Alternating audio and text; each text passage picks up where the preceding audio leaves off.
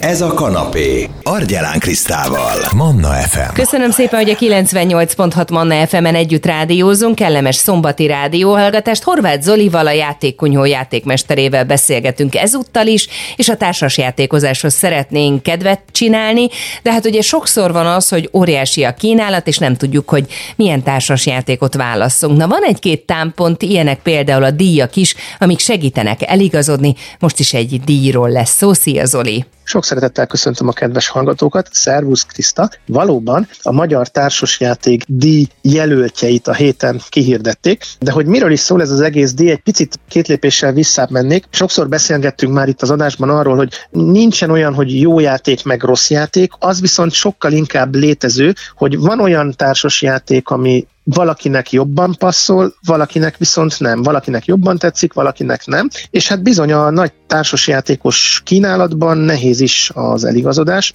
Szerencsére a társasjátékos szakboltok, közösségi oldalak, különböző tematikus csoportjai, különböző cikkek, blogok, és mi itt a rádióban igyekszünk segíteni a társasjáték világban való eligazodást és a társasjátékos kínálatban való választékokat bemutatni és hát bizony-bizony a társasjátékos díjak is segítenek ebben a fajta eligazodásban, és kifejezetten a Magyar Társasjáték díj, amely egyébként 2010 óta van jelen idehaza, és segíti a társasjátékosokat, kifejezetten az a célja, hogy családoknak és a társasjátékokkal mostanában ismerkedőknek tudjon segíteni az eligazodásban, mégpedig olyan módon, hogy a, a díjat kapott játékok felnőtteknek is legyenek szórakoztatóak. Tehát, hogy igazából tényleg a család egészéhez szóljon, fiatalabbokhoz is és felnőttekhez is és bizony-bizony a nagyszülőkig bezárólag le tudjon ülni vele játszani.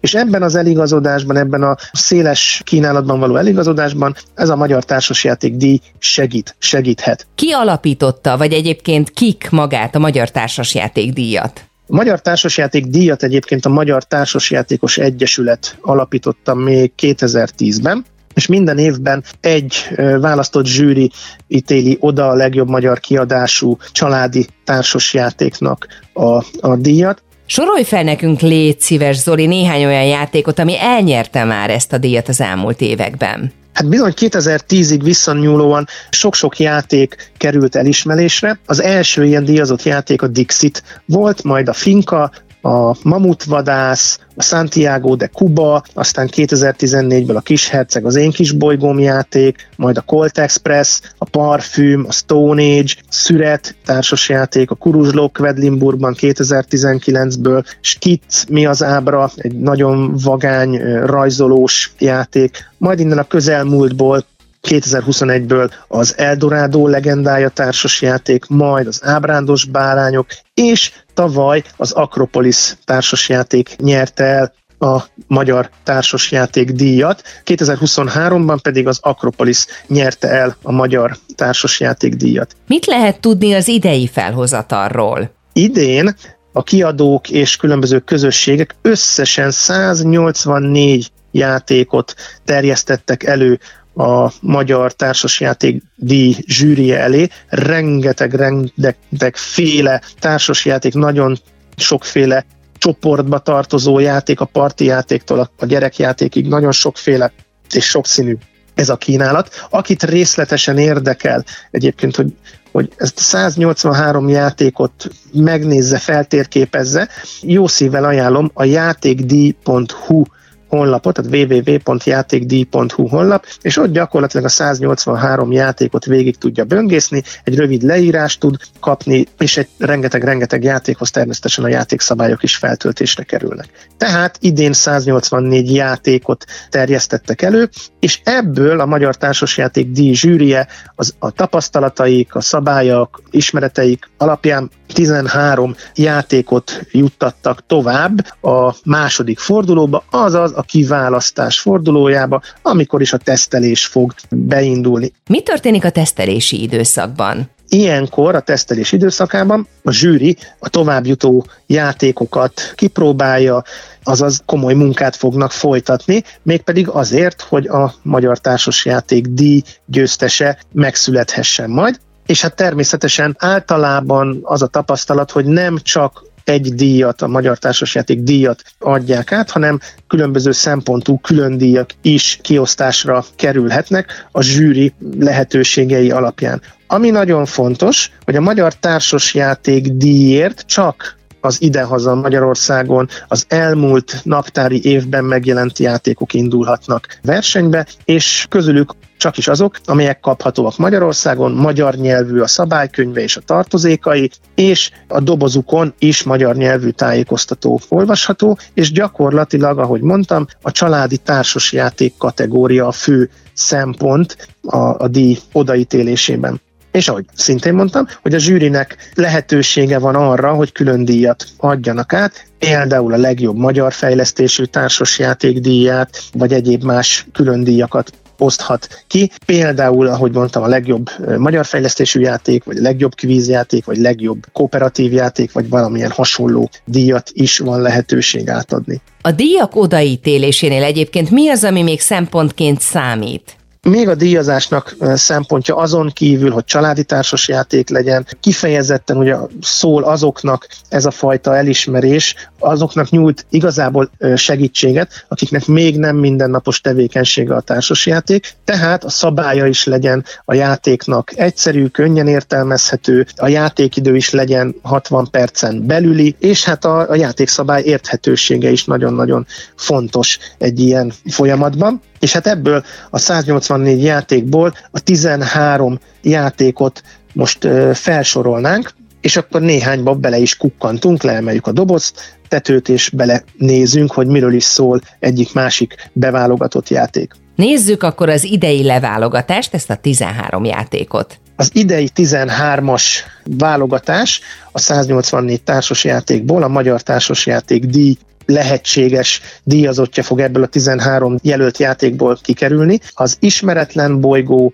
a bonsai, a Caférás, a Korakvest magyar kiadása, a Darwin nyomában társasjáték, a Dungeon Fighter második kiadása, a Fiesta de los Muertos társasjáték, a Haramiau szelencéje, Juhar Völgy krónikája, Tavaszi Karnevál elnevezésű játék, a Lokomotó, a Piramidó, a Tea Time Crime és az utazás a múltba társasjátékokat választotta be a zsűri a legjobb 13 játék közé. Néhányba azért kukkancsunk bele, Zoli, mivel kezdjük a sort? Például itt van a Tea Time Crime című játék. Ezt a játékot kettő-négy fő játszhatja, 45 perces játékidővel bír. Egy vidéki angol kúriába kapunk meghívást a játék tematikája alapján, és hát sajnos az időben, az utóbbi időben megnőtt a betörések száma a környéken, és hát felbérelt a ház gazdája neves detektíveket, és mi vagyunk azok a segítők, akik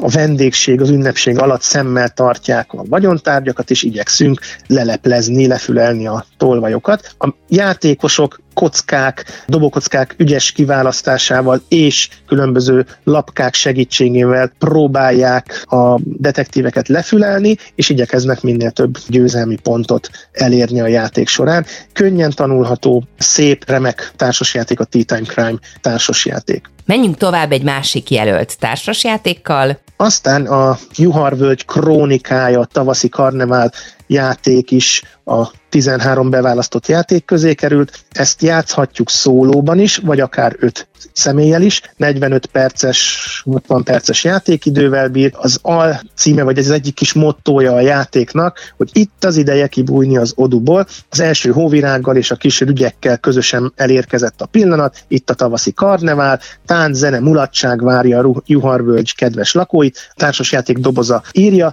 igyekszünk bebarangolni az erdőt, hegyet, völgyet, akár a folyót, hogy sikeres legyen a kis tavaszi karneválunk, azaz győzedelmeskedjünk ebben a nagyon szépen kivitelezett társasjátékban. Mi az, amit Zoli kiemelné még ebből a 13-as csoportból?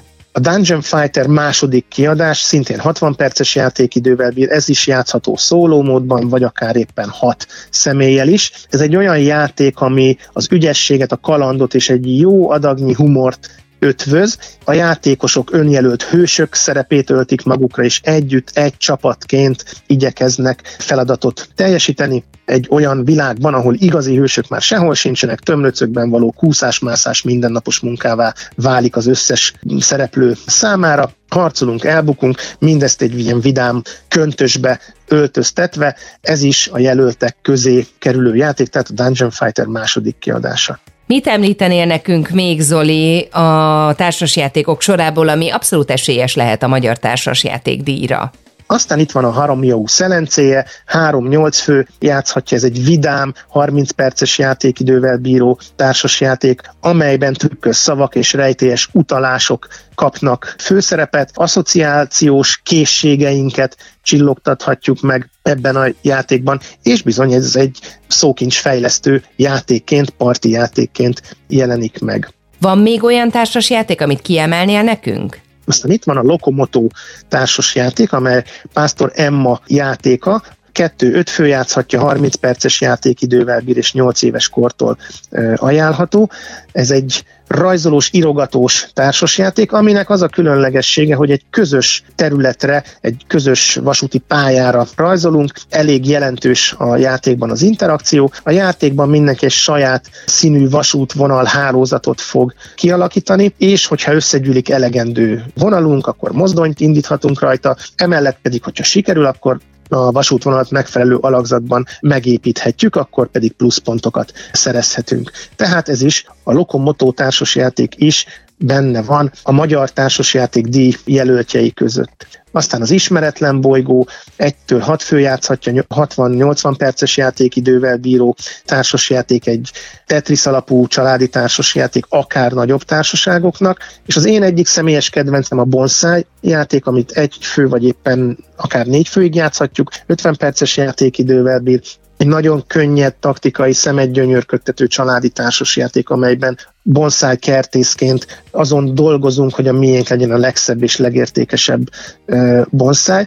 És hát itt van a jelöltek között a Cora Quest magyar kiadása, amiről már sokat-sokat beszéltünk. Egy négy fő játszhatja, 45 perces játékidővel bír, és ez az a társas játék, amit egy apuka és kislánya Kóra a játék névadója a koronavírus bezártság alatt készített, és ez egy kooperatív társasjáték, amiben Hódony kazamatáit fedezzük fel, különböző küldetéseket teljesítünk benne. A játékban tíz előre megírt kaland szerepel, amelyet tetszőleges sorrendben akár többször is végigjátszhatunk, sőt az internetnek köszönhetően rengeteg-rengeteg újabb kaland áll rendelkezésre, sőt magunk is kitalálhatunk különböző kalandokat, és a játék nagyon jól működik gyermekes családokban, hogyha szeretjük ezeket a kooperatív, kalandos, kicsit már-már a szerepjáték határát súroló, történetvezérelt társas játékokat, akkor a Cora Quest is jó választás lehet, és nagyon örülök, hogy